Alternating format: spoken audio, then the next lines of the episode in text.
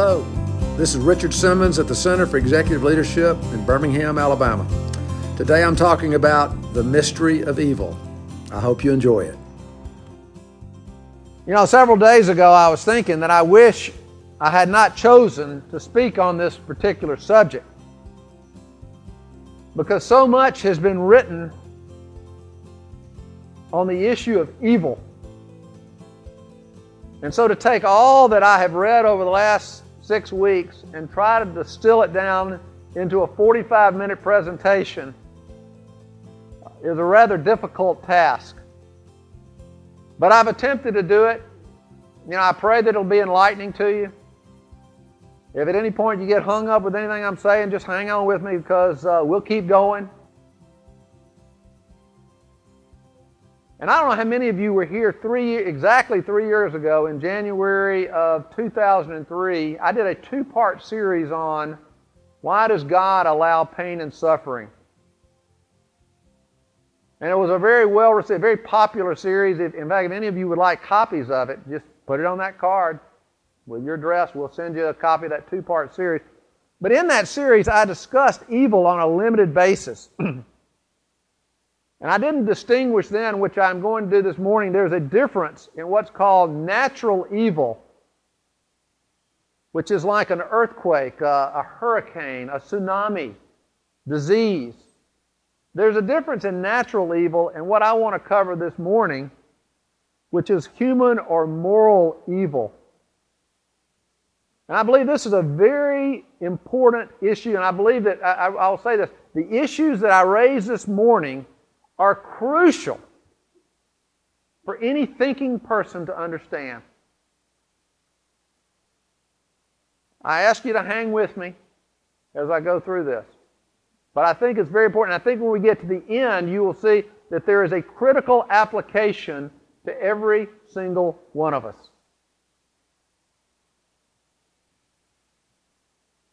I think one of the reasons I've chosen to go this route to really focus in on moral evil is because it is so perplexing to us as people.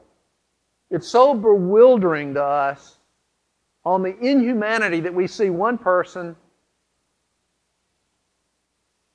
live out and play off against another person. I remember seeing Tom Brokaw doing a, a special. You know, Brokaw is usually very sophisticated, very, he's very articulate, very composed. And yet in this special, he was interviewing a guy and he was just dumbfounded over how these young men could be so barbarous and act like animals. And it just blew him away. He was dumbfounded. And it does perplex us. And it reminds me of the words of the prophet Jeremiah when he said, The heart is more deceitful than all else. It is desperately sick. Who can understand it? I mean, think about it. And I don't mean to be morose, but who can understand a man raping and then killing a 10 year old girl?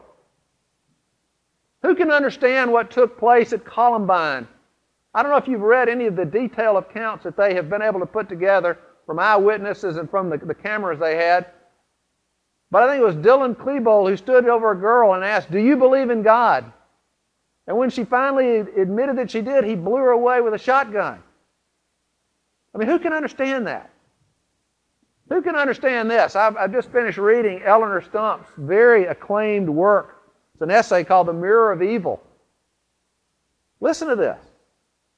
A young Muslim mother in Bosnia is repeatedly raped in front of her husband and father with her baby screaming on the floor beside her. When her tormentors seemed finally tired of her, she begged permission to nurse the child. In response, one of the rapists swiftly decapitated the baby and threw the head in the mother's lap. I mean, who can fathom that type of human wickedness? And then events like the Holocaust. You know, six million people murdered. I mean, that's like somebody coming in here and killing everybody in the state of Alabama. Listen to these chilling words of Elie Wiesel, a survivor of the Holocaust. Listen, these are chilling words. Never shall I forget that night, the first night in camp, which has turned my life into one long night. Never shall I forget that smoke. Never shall I forget the little faces of children whose body I, bodies I saw turned into wreaths of smoke beneath a silent blue sky. Never shall I forget those flames which consumed my faith forever. You know, the natural human response to this is, is why? Or why God? How could you allow this to happen in this world that you've created?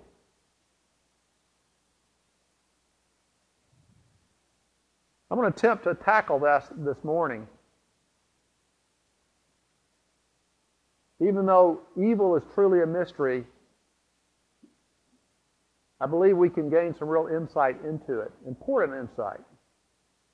Now, it's important to know this. In Western culture, in contrast to the, to the Eastern world, in Western culture, there are two predominant views of moral evil. The first is what I call the modern secular view. And this modern secular view is dominated by the social sciences, and God is irrelevant to the discussion. And then the second perspective, the, the second view is what I call the Judeo Christian biblical view.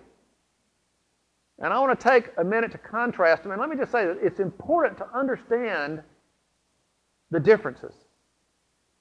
Because when you understand, particularly this modern worldview, it better helps us understand this issue of evil and why it seems to flourish in our world. Now, when I start, I want to, I want this, is a, this is kind of the foundation that I want to lay. This, these, these next few words, I want you to hear and hear them, hear them because they're important.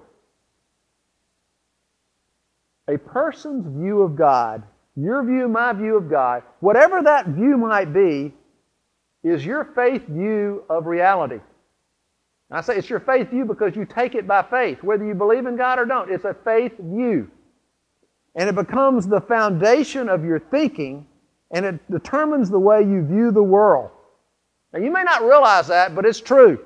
It's Dr., as Dr. Tim Keller has said, your view of God, even if it's an atheistic view, is the foundation in which all your reasoning proceeds. You screen out all that does not fit with your view. And this is particularly true when it comes to moral evil.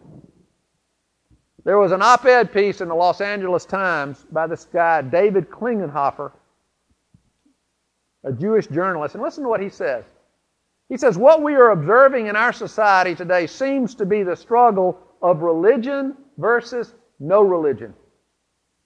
In actuality, it's a conflict of various religions, including secularism. In other words, he's calling secularism a religion. He says if you object to secularism, which is atheistic, as a religion because it has no deity, let's remember that other faiths, like Zen Buddhism, also lacks a belief in God. And then this is, listen, this is a great question he asks. What is a religion then? What is religion? Simply this a system of beliefs explaining where life comes from, what life means, and what we, are, what we as living beings are supposed to be doing with our few allotted years. He says answers of these questions are not provable, they are taken by faith. Now, think about what he's saying. He's saying our view of God, our faith view of reality, gives us an explanation of where life comes from, what life means, and what we're supposed to be doing with our lives. And as we'll see, it has a huge impact on our view of evil. Now, as we consider this, how does the modern secularist view evil? Well, quite simply, he doesn't believe that it exists. He doesn't believe that evil exists. They believe people aren't evil, they're sick. They're psychologically dysfunctional. It's their DNA. I read an article recently that says the reason people are so violent so it's, is because they have this selfish gene inside of them that causes them to do it. I don't know if you saw this, but right after the Columbine shootings, headlines of one of, uh, one of the local papers said, Littleton shootings are symptomatic of male identity crisis. The guys, the reason these two young men went and shot up and killed 13 people is they had a male identity crisis. One of my favorite authors is a guy by the name of Dallas Willard. He wrote a, a fabulous book called Renovation of the Heart. Willard is quite a scholar. He, uh, he's a philosopher. He headed up for years the philosophy department at USC. And he tells in his book of this high level conference, which I think was right after the shootings at Columbine High School. And he said, where scores of scholars came to Aspen, Colorado to discuss the topic of evil. And Willard says, ironically, at this conference, with all these brilliant people, he says, only one or two of the scholars present believed there was such a thing as evil. He said they simply, this is a quote, they simply could not conceptualize the evil to be seen flourishing abundantly around them in the 20th century. Right after 9 11, there was a piece in Newsweek magazine. Maybe you saw it if you read Newsweek. It was written by Alice Hornstein, a student at Yale. And she said, you know, soon after the attacks on the two World Trade Center buildings, she said it seemed like in every class, instead of covering the normal curriculum, we talked about what had taken place in New York. And she said, I was appalled that there was no moral outrage among my fellow students. There was no moral outrage among our professors. She said no one was willing to admit that this act of terrorism was evil. In fact, she said so many of my professors and even classmates wouldn't agree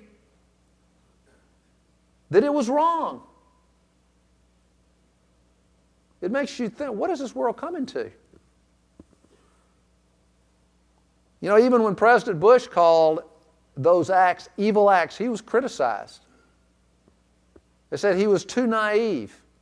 He was self righteous to call it evil. But you know, if you think about it, the modern secularists are right in this regard. If there is no God, there really isn't such a thing as evil. Because, first and foremost, there, there, there's no heart or soul to a person. And therefore, cruel and violent behavior can only be attributed to psychological dysfunction or problems in your genetic makeup. But the problem is, when you endorse and embrace this view of life, I contend you're opening the door for evil to flourish. And let me tell you why. In a godless universe, the laws of nature must rule. As Charles Darwin objectively pointed out, nature is intrinsically violent. And therefore, all of life is guided by natural selection, a constant struggle for survival where the strong prey upon the weak. In fact, if you think it logically leads to violence and what we call moral evil. It should be expected. Listen to the words of Viktor Frankl. Viktor Frankl was a Jewish psychiatrist. He survived Auschwitz. And listen to what he says. He says if we present man with a concept of man which is not true, we may well corrupt him. When we present him as an automation of reflexes, as merely a mind machine, as a bundle of instincts, as a pawn of drive and reactions, as a mere product of heredity environment, we feed the nihilism to which modern man is, in any case, prone. I became acquainted with the last stage of corruption in my second concentration camp, Auschwitz. The gas chambers of Auschwitz were the ultimate consequences of the theory that man is nothing but the product of heredity environment, or as the Nazis like to say, of blood and soil. I am absolutely convinced that the gas chambers of Auschwitz, Treblinka, and Majdanek were ultimately, ultimately prepared not in some ministry or other in Berlin, but rather at the desks in the lecture halls of nihilistic scientists and philosophers. Do you hear what he's saying? The Holocaust was not part of a military strategy, but it came from the educated elite who believed it morally permissible to prey upon the weak and bring about a master race. Recently, I found fascinating a case. I remember seeing a movie on this years ago. It was the first case of the century. You know, we've had a number of those, it seems, recently, the OJ trial, whatever, but this happened back in the 1920s. It was called the, um, the Leopold and Loeb case. It's two young boys an 18 year old and a 17 year old from very, very wealthy families in Chicago. One of them's name was Richard Loeb. He was fascinated with crime and mysteries, and he was brilliant. And he had this deep yearning to commit the perfect crime. And his best friend, a guy by the name of Nathan Leopold, was equally brilliant was headed to Harvard Law School.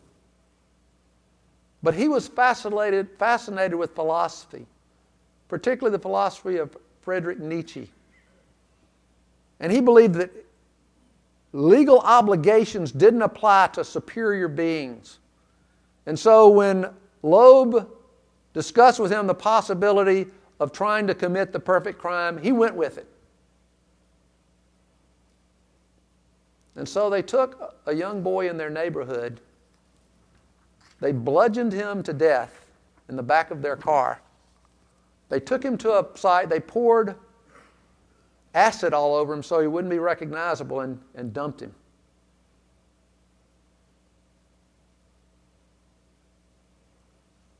And of course, they eventually were caught. And they confessed. And what did their families do? They hired a superstar legal team headed by Clarence Darrow. And I share all this with you because Darrow said they were not guilty, and he saved them from the death sentence. But ultimately, one of his main arguments that he made to the judge and the jury was this, and I must quote from him from the transcript Is there any blame attached because somebody took Nietzsche's philosophy seriously and fashioned his life on it? Your Honor, it's hardly fair to hang a 19 year old boy for the philosophy that was taught him at the university. In other words, he's saying you can't execute these boys. They were merely following the beliefs they learned in college. Now, I want to pull this all back together. Remember what we just said earlier. Your view of God, whatever that view might be, becomes the foundation of your thinking. It determines the way you view the world and it impacts the way you live your life. Now, with that in mind, I want you to listen to these brilliant words by an English journalist by the name of Steve Turner. And what he does, it's a satire. But what he does is lays out, he says, this is the way modern people think today. And the name of this little piece, this satire on the modern mind, he calls it the creed. And if you know, a creed is a set of fundamental beliefs, it's kind of guiding principles. It's kind of like as Christians today use the Apostles' Creed. Listen to the creed of modern man. We believe in Marx, Freud, and Darwin. We believe everything is okay as long as you don't hurt anyone. To the best of your definition of hurt, and to the best of your knowledge. We believe in sex before, during, and after marriage. We believe in the therapy of sin. We believe that adultery is fun. We believe that sodomy is okay. We believe that taboos are taboo. We believe that everything's getting better despite evidence to the contrary. The evidence must be investigated, and you can prove almost anything with evidence. We believe there's something in horoscopes, UFOs, and bent spoons. Jesus was a good man, just like Buddha, Mohammed, and ourselves. He was a good moral teacher, although we think his good morals were bad. We believe that all religions are basically the same. At least the one that we read was. They all believe in love and goodness. They only differ on matters of creation, sin, heaven, hell, God, and salvation. We believe that after death comes the nothing because when you ask the dead what happens, they say nothing. If death is not the end, if the dead have lied, then it's compulsory heaven for all, excepting perhaps Hitler, Stalin, and Genghis Khan. We believe in total disarmament. We believe there are direct links between warfare and bloodshed. Americans should beat their guns into tractors, and all other countries would be sure to follow. We believe that man is essentially good. It's only his behavior that lets him down. This is the fault of society. Society is the fault of conditions. Conditions are the fault of society. We believe that each man must find the truth that is right for him. Reality will adapt accordingly. The universe will readjust. History will alter. We believe there is no absolute truth, accepting the truth that there is no absolute truth. We believe in the rejection of creeds and the flowering of individual thought. And then he adds this postscript If chance be the father of all flesh, disaster is his rainbow in the sky. And when you hear state of the emergency, snipers kill 10, troops on the rampage, whites go looting, bomb blast school, it is but the sound of man worshiping his Maker. You see what Turner's pointing out? That he's pointing out the ramifications of modern belief, that we should expect violence and evil.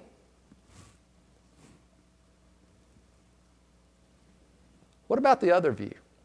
What about the Judeo Christian view? You know, it's really not a complicated view. And really, it involves three simple elements. And they make sense. The first is one that it's been written on widely. I'm sure you're familiar with. It's just the idea that God gave us freedom. Peter Kreeft, a professor of philosophy at uh, both Villanova and then Boston College, who's written extensively on the problems of human suffering, is asked, Is God the creator of evil? And this is his response No. He created the possibility of evil. People actualize that potentiality. The source of evil is not God's power, but mankind's freedom. Even an all powerful God could not have created a world in which people had genuine freedom, and yet there was no potentiality for sin. Because our freedom includes the possibility of sin within its own meaning. It's a self contradiction, a meaningless nothing, to have a world where there's real choice, while at the same time, no possibility of choosing evil. To ask why God didn't create such a world is like asking why God didn't create round squares. He's then asked, then why didn't God create a world without human freedom? Because that would have been a world without humans. Would it have been a place without hate? Yes. A place without suffering? Yes. But it also would have been a world without love, which is the highest value in the universe. The highest good never could have been experienced. Real love, our love of God and our love of each other, must involve a choice. But with the granting of that choice comes the possibility that people would choose instead to hate. That's the first element. The second element explaining evil is what Philip Yancey says is a world that runs according to constant fixed laws. He says God built into creation a physical world that runs according to consistent natural laws. For example, water proves useful to us and all creation because of its softness, its liquid state, and its specific gravity.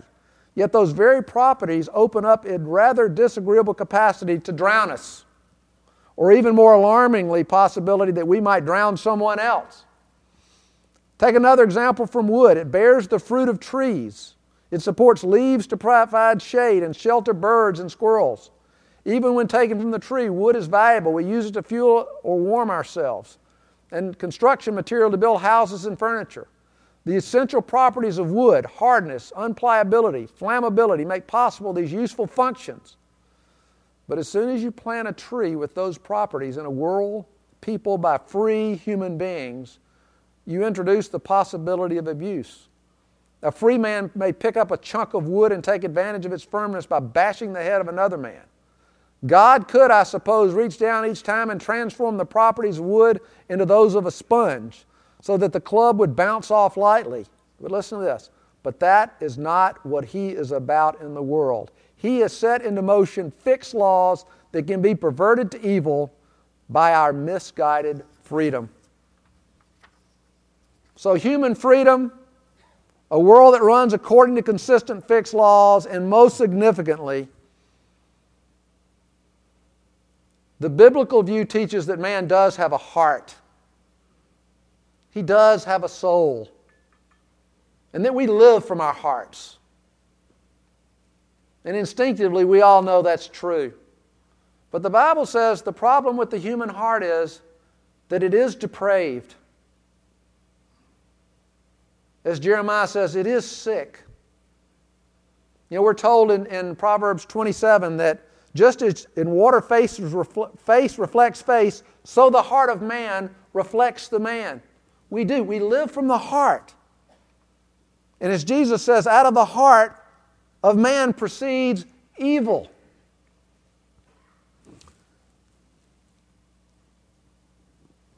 One of my favorite new authors, a real unusual guy,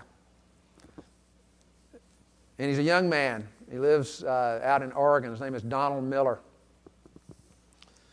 Donald operates out of the box. But and so many of his books are just conversations with he and his friends. I mean, these young guys, they sit around, they drink beer, they watch the Portland Trailblazers play, and they talk. And he records and writes out a lot of their conversations. And he says, he's talking to his friend Tony. And he says it's funny how we think about the meaning of the universe, isn't it? Or how little we think about the meaning of the universe, isn't it? Tony shook his head. It's re- it really is everywhere, isn't it? By this, we were talking about the flawed nature of our existence. Yeah, Tony started in. Some friends were over at the house and they have a kid about four or five years old or something, and they were telling me about all about child training. They said their kid had this slight problem telling them the truth about whether or not he had broken something or whether or not he had put away his toys, you know, things like that. So later I started wondering why we have to train kids at all. I wondered, you know, if I ever had a couple of kids and I trained one of them, you know, taught them right from wrong, and the other I didn't train at all, I wonder which kid would turn out better. Well, the kid you teach right from wrong, of course, I told him. Of course. But that really should tell us something about the human condition. We have to t- be taught to be good. It doesn't come completely natural. In my mind, that's a flaw in the human condition. Here's one I said, agreeing with him. Why do we need cops? We would have chaos without cops, Tony said matter of factly. Just look at the countries with corrupt police. It's anarchy. Anarchy, I repeated. Anarchy, Tony confirmed in sort of a laugh. Sometimes I think, you know, if there were not cops, I'd be fine, and I probably would because I was taught right from wrong when I was a kid. But the truth is, I drive completely different when there's a cop behind me than when he isn't. And what Tony and I were talking about is true. It's hard for us to admit we have a sin nature because we live in this system of checks and balances. If we get caught, we will be punished. But that doesn't make us good people, it only makes us subdued. Just think about the Congress and Senate and even the President. The genius of the American system is not freedom, the genius of the American system is checks and balances. Nobody gets all the power. Everybody is watching everybody else. It's as if the founding fathers knew intrinsically that the soul of man, unwatched, is perverse and evil.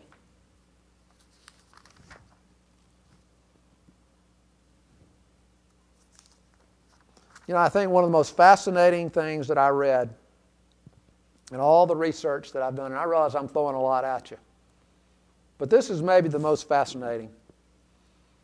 It's about a guy by the name of Hobart Mowrer. Mowrer was not a really a famous person. Uh, I Googled him and there wasn't that much on him. But uh, a number of years ago, he was a well known psychologist. Uh, he received a PhD from Johns Hopkins and taught for years at both Harvard and Yale in their psychology departments. One year, he, was, he served as president of the American Psychological Association.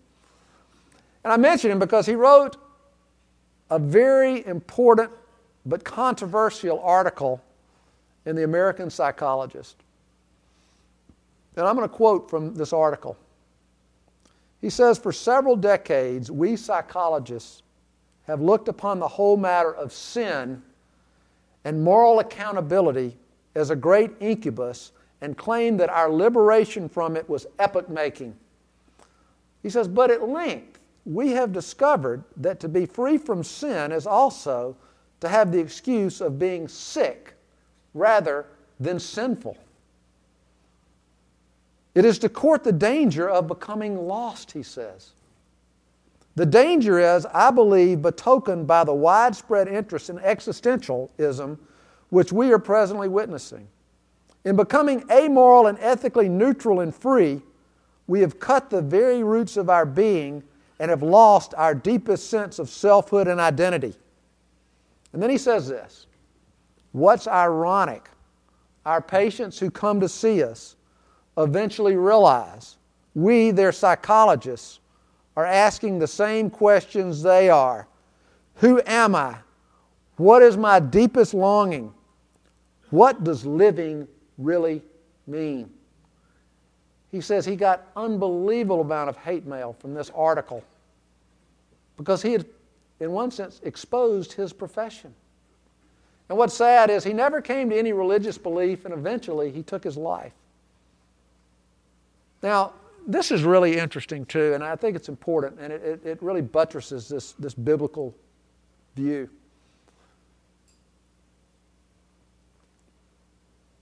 I think this is important to, to, to point out. I considered whether to, to leave this in or out, but it's really crucial.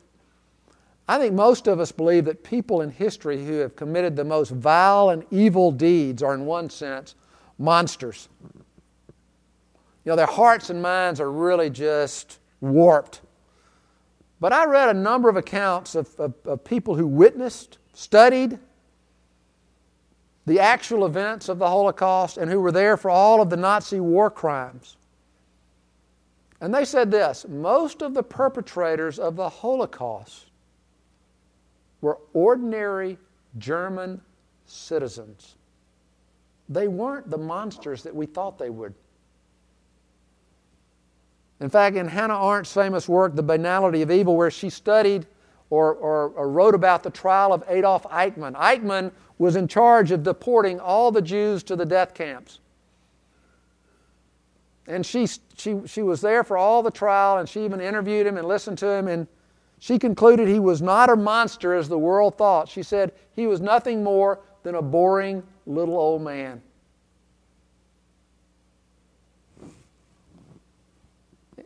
In fact, 60 Minutes, years later, did a special on the trial of Adolf Eichmann. And Mike Wallace, this was his story. Eichmann had, had fled to Argentina for 10 years. He'd escaped, and then he was captured and brought into trial in Israel in 1960. And Wallace asked his viewers this How is it possible for a man to act as Eichmann acted? How is that possible? Was he a monster? Was he a madman? Or was he perhaps something even more terrifying? Was he normal? Wallace followed this question with an interview of Yehiel Dinur, a concentration camp survivor who had testified against Eichmann at Eichmann's 1961 trial. A film clip showed Dinur walking into the courtroom. He began to weep, weep uncontrollably, and then he collapsed on the floor. Dinur explained to Wallace When I saw Eichmann, I was afraid about myself. I saw that I am capable of doing this myself. I am exactly like he is. You see, he was saying Eichmann was no longer that powerful Nazi who had orchestrated the Holocaust, but he was a simple, ordinary man. And then Wallace closed the segment with this conclusion. And listen to this, it's crucial. He says, Eichmann is in all of us. Eichmann is in all of us. You know, this is the biblical message. We may not like the message, but that is the message. Now, real, real quickly, how do, you, how do you respond to evil? How do we as a people respond to it? You know, is there a way to deal with it? Is it possible to rid the world of moral evil? I mean, you know, there are those who believe that we can create utopia and eliminate evil from our midst. But how do you do that? You know, the modern secularists who, who, who they, they don't believe in evil would acknowledge that we have a real problem with violence. You know, the United States leads the world in all categories of social pathology. And so they would agree something needs to be done. And of course, the natural thing is to look to the institutions that we normally look to our government.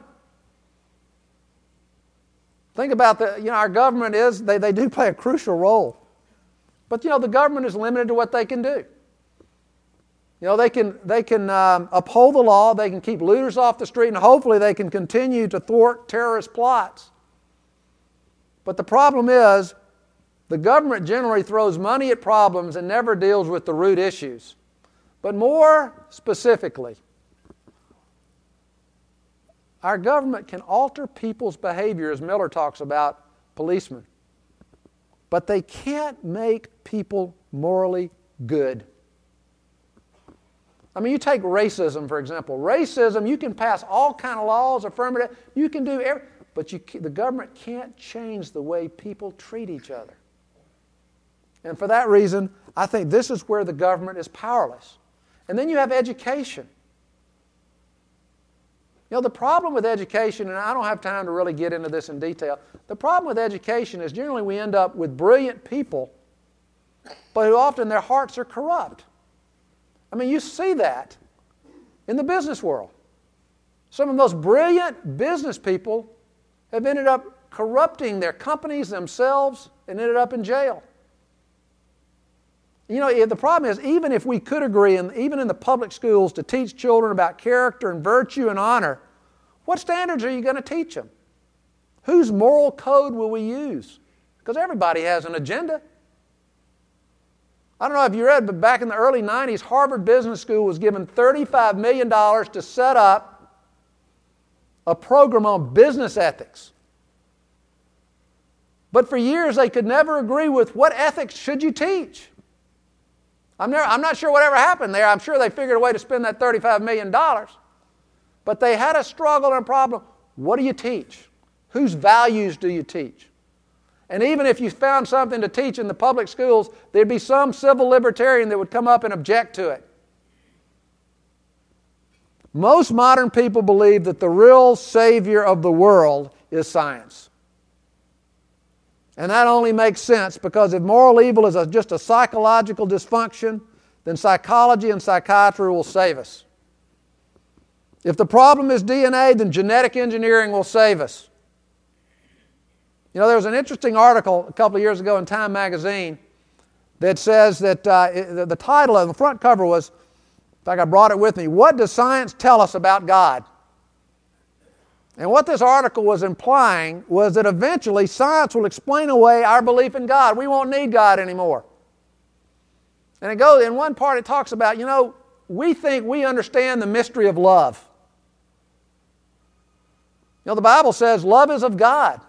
We love from the heart. You're talking about your heart being broken. But they're saying we think we know what love really is. It's, it's not a mystery, it's a chemical in your body. It's a chemical that they believe is called oxytocin because they've been able to isolate this little chemical in our bodies, and when you inject it into a rat, they start cuddling. That must be what love is. It's a chemical. Now, think of the ramifications. You know, if you can isolate this and put it in a pill, just think what you can do. You have a, ch- a child that's violent or out of line, just give them, give them oxytocin. You know, you have a couple that, that just can't get along. You know, you give them a pill. Why don't you just, I guess you could just put it in the drinking water. We'd all get along. We'd all love because it's a chemical. It's an incredible thought. But you know, this has the chilling reminder of Huxley's Brave New World, where they control the people with soma, a tranquilizer. Now, I have to admit, I am by no means really knowledgeable in the social sciences.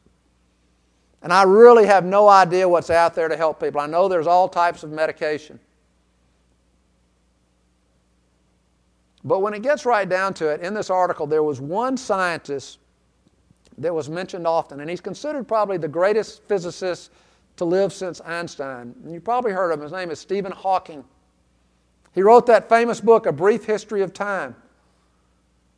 He's got Lou Gehrig's disease and he speaks through a synthesizer. And several years ago, he, uh, he gave a speech at Cambridge University. And in this speech, he shared his hope of what science could bring to humanity. He said, This is the hope that I believe science brings to us, particularly as it relates to the issue of evil. I want you to listen to this. This brilliant scientist, listen to what he says. These are the, this is how he closes his speech. Yes, man is determined, but since we do not know what has been determined, he may as well not be. One of my biggest concerns for us as human beings is this listen, natural selection has brought us so far, and we tend to forget that it came about by virtue of natural rejection and aggression. My only hope, let me underscore that. He says, My only hope is that we will keep from eating each other up for another 100 years because I am confident that within 100 years we will find technology able to move us to different planets, and then no one great tragedy or atrocity will devour all of us at the same time. Thank you very much, ladies and gentlemen. And that's how he ended his speech. The question is Is this the hope science offers us? And the question I would ask you does it make you feel hopeful? I personally believe, men, the only one solution out there to the problem of evil is the transformation of the human heart. And there's only one person that can transform the human heart. Let me read to you what God desires to do in every one of our lives. This is from the book of Ezekiel. He says, I will give you a new heart, and I will put a new spirit in you, and I will remove the heart of stone from your flesh, and, and give you a heart of flesh, and I will put my spirit within you, and I will cause you to walk in my statutes. You see, when a person submits his or her life to Christ in contriteness and humility, the Bible says he sends his spirit into our hearts and begins this process of regeneration and transformation. You know, it was interesting over Christmas. I don't know how many times you hear the Christmas story read. If you've heard it as many times as I have, you, I think sometimes it just kind of bounces off of you. But for some reason, this Christmas, these words were read in our service. It was the angel coming to speak to Joseph. Listen to this. And Joseph, Mary's husband, being a righteous man and not wanting to disgrace her when he found out she was pregnant, planned to send her away secretly. But when he had considered this, behold, an angel of the Lord appeared to him in a dream, saying, Joseph, son of David, do not be afraid to take Mary as your wife, for the child who has been conceived in her is of the Holy Spirit. And listen to this. He says to Joseph, She will bear a son, and you shall call his name Jesus, for he will save his people from their sins. This was God's intent before he was even born. Now, you know, if you think about it,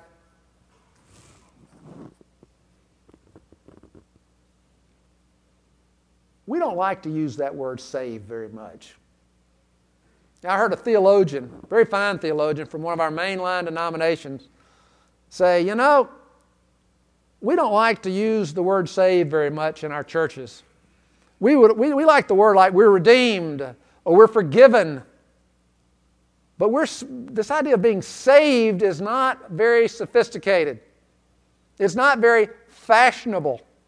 And yet, you know what? I looked up every, every time that word saved was used, particularly in the New Testament, and you would be stunned. Jesus uses it all the time. He says, I didn't come to destroy men's lives, but to save them. I've come to seek and save that which was lost. I didn't come to judge the world, but to save it. And then the famous words of Paul we are saved by grace through faith. You know, where do you think we get the word Savior? You know, after I heard those words in church, at lunch that day at home, I read that to my children. And I asked them, I, I read the, the words to Joseph.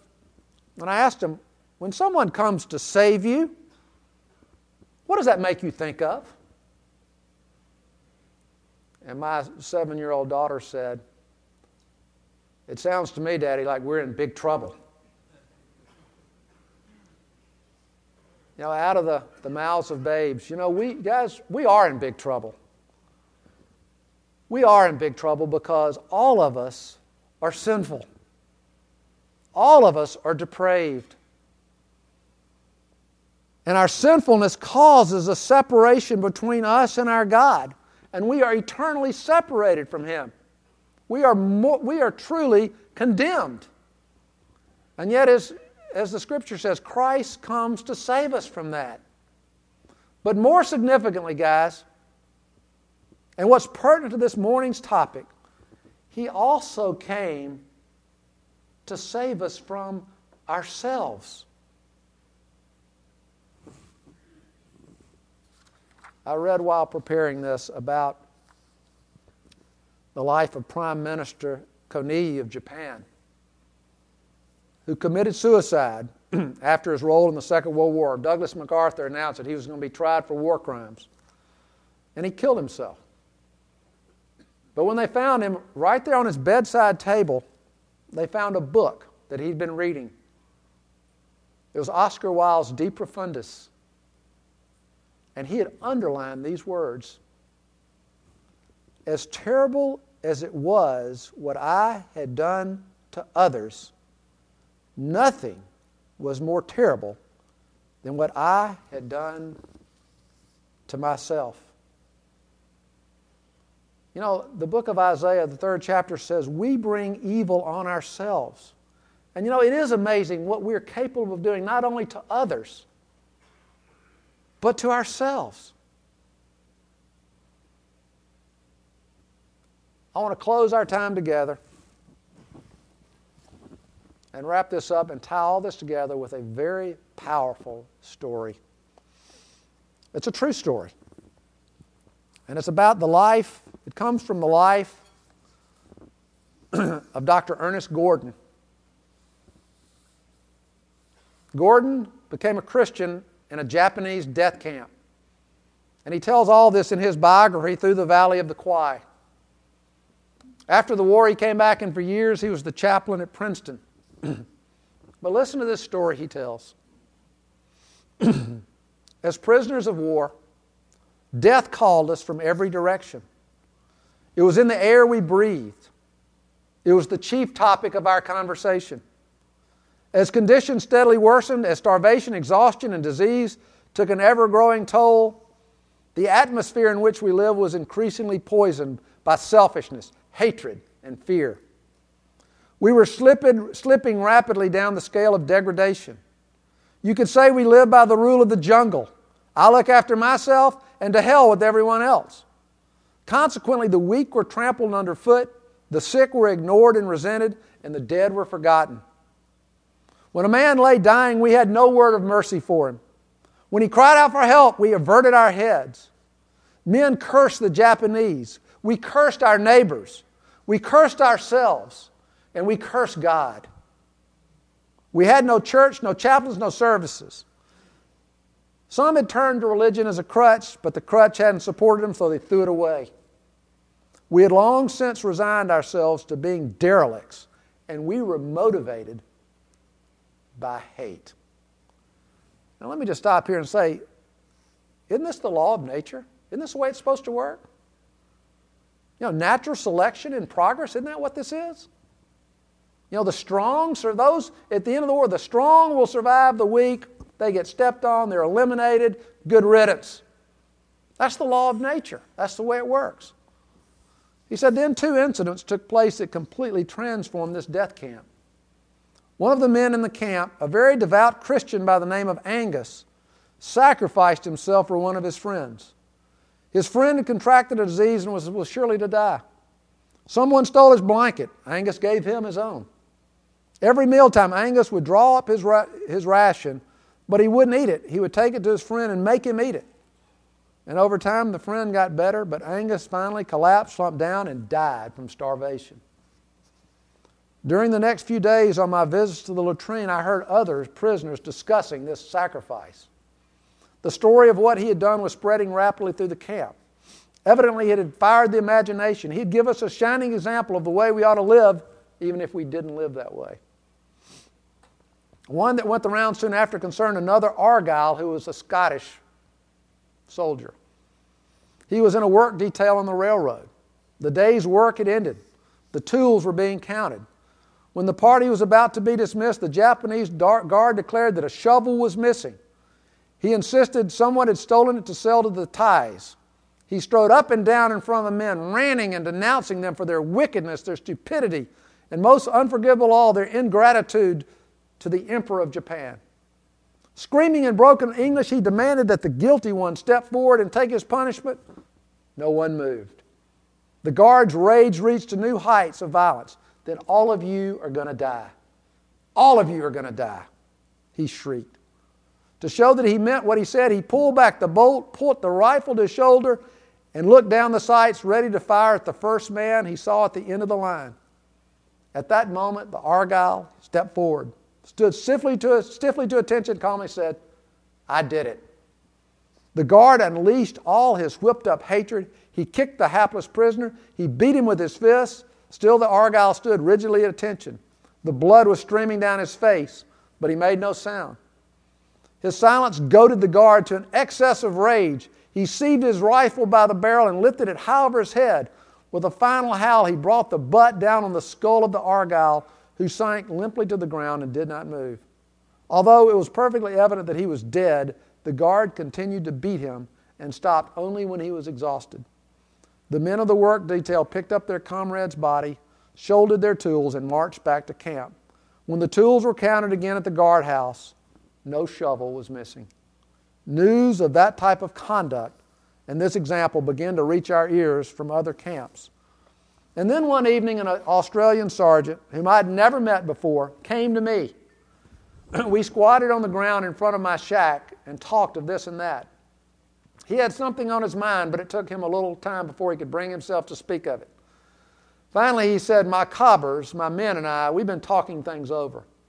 We've got to wondering if maybe there isn't something in this Christianity business after all, something we haven't understood or right in the past. Yes, sir, my cobbers and I have given this a lot of thought.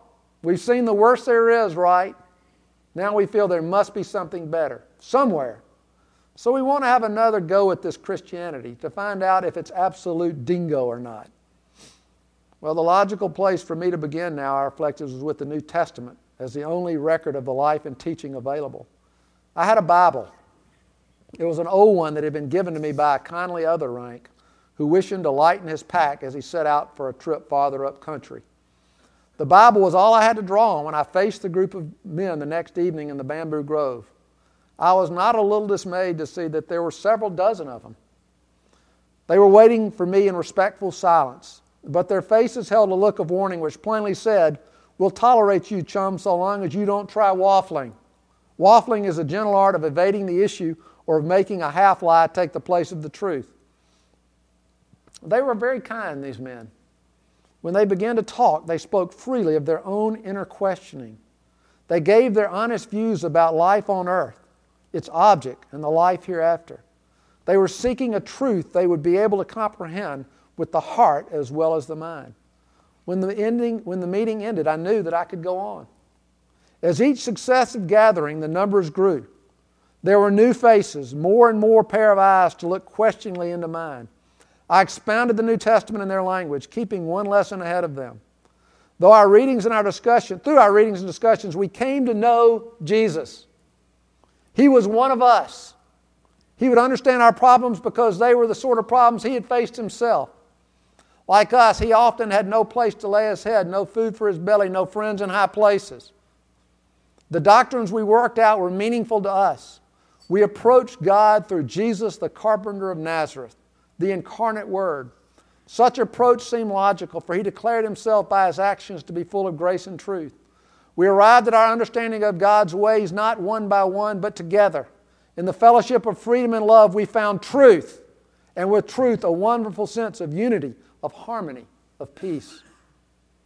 We were developing a keener insight into life and its complexities. We were learning what it means to be alive, to be human, as we became more aware of our responsibility to God the Father, we realized that we were put in this world not to be served, but to serve. The truth touched and influenced many of us to some degree. Men began to smile, even to laugh and to sing.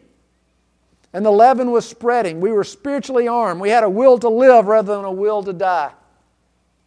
The first communion which I attended was memorable.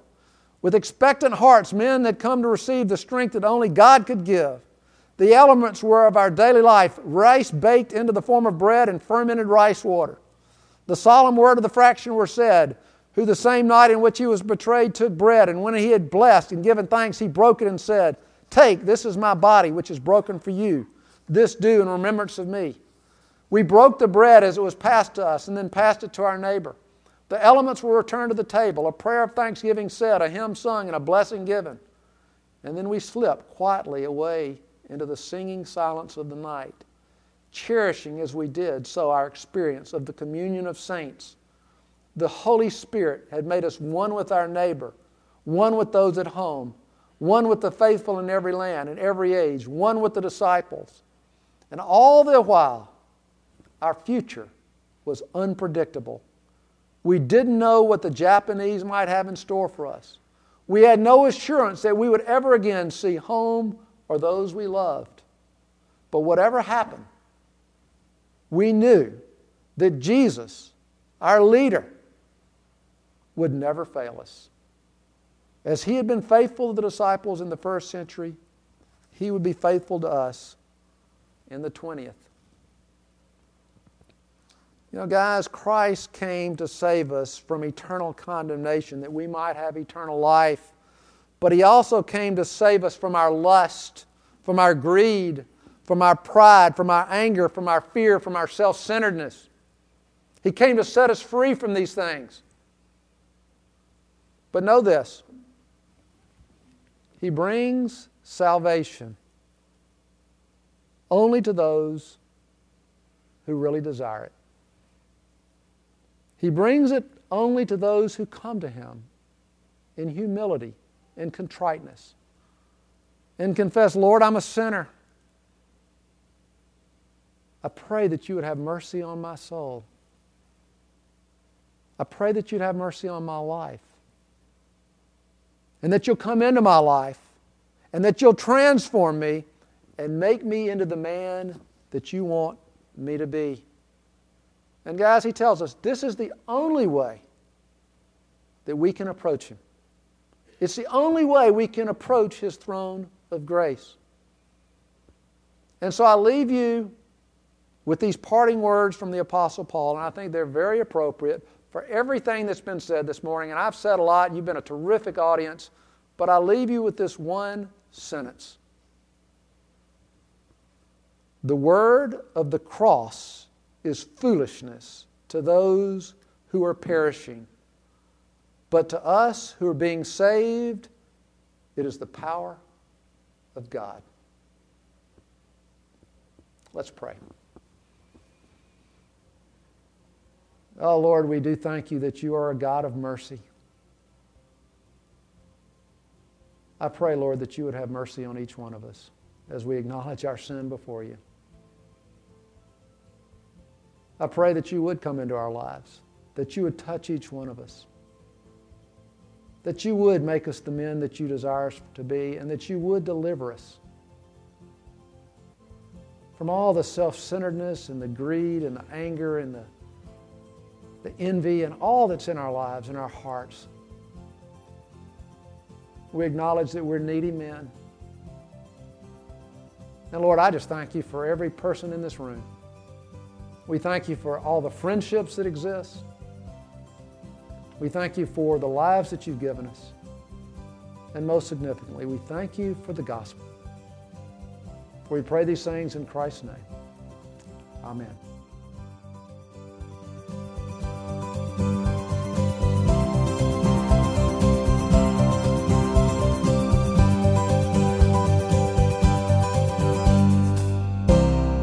You've been listening to the Reliable Truth Podcast with Richard E. Simmons III, founding director of the Center for Executive Leadership in Birmingham, Alabama.